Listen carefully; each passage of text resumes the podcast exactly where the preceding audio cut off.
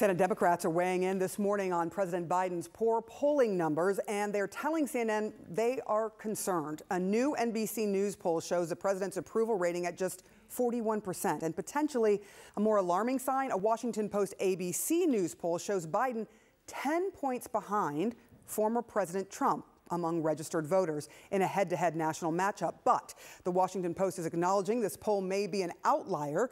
The NBC poll found Biden and Trump tied, each getting support from 46% of registered voters nationally. CNN's Jeff Zeleny joining us now to discuss.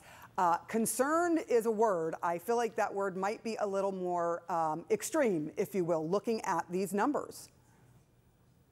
Good morning, Sarah. There's usually an adjective in front of concern when you talk to Democrats uh, about how they are feeling about uh, the White House and the state of uh, Joe Biden's reelection effort. But of course, uh, all of this must be put into context. We are more than a year before the general election next year. That's why all of these polls certainly offer us a sense of where things are. But as you said, that ABC News Washington Post poll is an outlier. All of the other uh, recent national polls show that this is a essentially a dead heat between between President Biden and former President Donald Trump. Should they actually face off next year in a rematch. But one thing is very clear. The specifics of these polls are not as important as the underlying dynamics here, and that is that there are challenges for the White House that they have not overcome uh, concerns about the economy, they have not overcome concerns about immigration, inflation on and on. So that is, of course, the backdrop for all of this. Now, this is a big week in presidential politics. One, President Biden is going to uh, Detroit tomorrow to appear with uh, striking workers.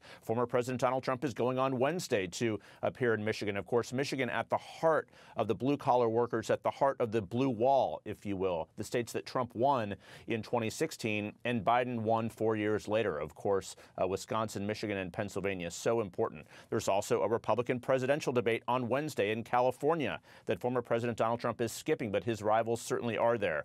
When you look at a couple other numbers in these weekend polls, Sarah, this is very interesting. When you ask Republicans if they are satisfied with the choices that they have, of course, they have a deep bench, so many candidates. Look at this number 86% of Republicans say they are satisfied with their choices. Of course, some prefer the former president, others prefer other candidates. But when you look at Democrats, are they satisfied? Uh, would they like to see someone challenge Joe Biden? Take a look at these numbers here.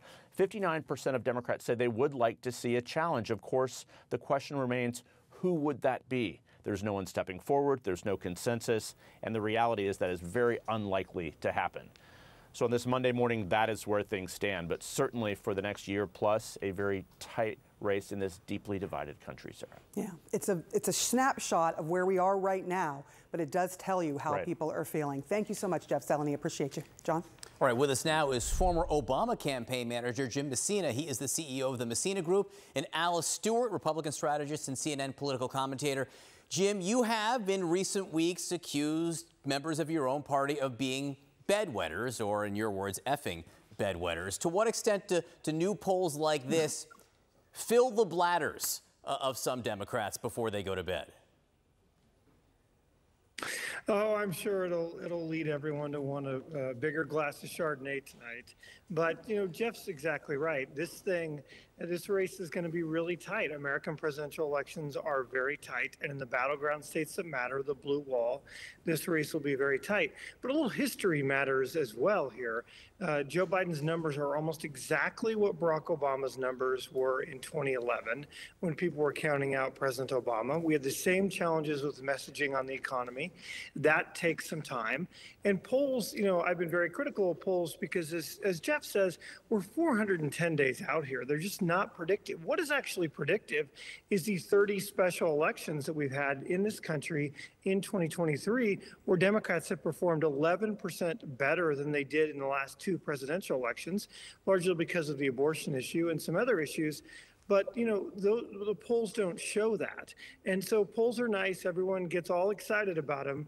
What actually matters are real numbers and a real uh, contrast between the Democrats and Republicans, and that's what you're going to see on Wednesday night in the Republican debate.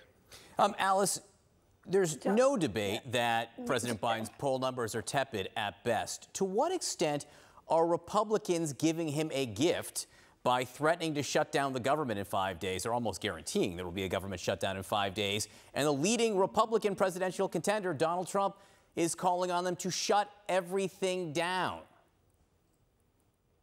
Well, to that regard, they're giving me a gift on a silver platter with a big red bow on it because that's going to put all the emphasis on Republicans' inability to get things done in Washington as opposed to uh, current uh, Biden administration and how people feel about the economy. Look, to, to Jim's benefit, he had the, the good fortune of working for uh, Barack Obama at this time and were able to, to work on his uh, favorability numbers as leading up into the election. Here's the, the reason I uh, believe fully why Democrats are engaged in such bedwetting is because President Biden is underwater on these approval numbers. And look, we're seeing this with regard to how has he handled the economy, immigration, foreign policy, and the numbers are in double digit. And that is not an outlier. Those polls are consistent with regard to his unfavorabilities across the line. And that is going to be a very difficult uh, hill to climb mm-hmm. as he moves further closer into uh, the general election. And another thing in terms of who is going to stand up and challenge him, Politico reported this morning that Minnesota Congressman Dean Phillips says, I'm considering it. He says, if Democrats are going to be the so called adults in the room, we need to start looking at a better electoral strategy. And so we do have some that are uh, seriously concerned and potentially others getting in the race. Jim, you brought up the Republican debate, which is two nights away. Now, it's not usually your business to give Republicans advice, but if you're one of those candidates who will be on that stage, and Donald Trump will not be one of them, do you choose this time to train your focus on Donald Trump, or does Ron DeSantis have to care about Nikki Haley or Vivek Ramaswamy? It's a great question. And look, right now, this uh, Tier B bench of elected officials seems to be running for vice president. No one's had the guts to take on Donald Trump directly here. Uh, and to beat the king, you have to actually go after the king. And so, if I was advising one of those campaigns, and thank God I'm not, but if I was, I would say, look, at some point, if you want to be the Republican nominee for president, you have to contrast yourself to Donald Trump. He leads by huge numbers, historic numbers in that primary. Or I would look at my candidate and say, okay, what you're really running for is vice president. If you're doing that, let's not make Donald Trump mad. And I think that's pretty much a strategy that most of these folks have. Alice, what do you see happening on Wednesday night? Look, I think the first debate, as often is the case, is more of an introductory opportunity to introduce yourself to a national stage. I've talked to all of the candidates that are uh, going to be on the stage, and the gloves will be off on Wednesday night. They are going to go directly at Donald Trump. DeSantis says he's frustrated the, the other challengers haven't uh, gone after Trump as much as they should and sort of given him a pass.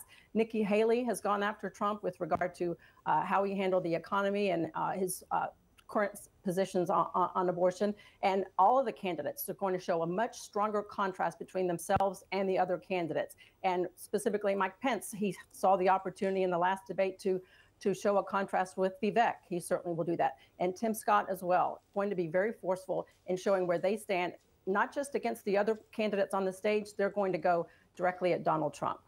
Uh, you, you really think they are? Because they really didn't the last time. And now there's this four-way tie. New Ham- the New Hampshire polling is really interesting. You have a four-way tie for second with everyone around 10%, Alice.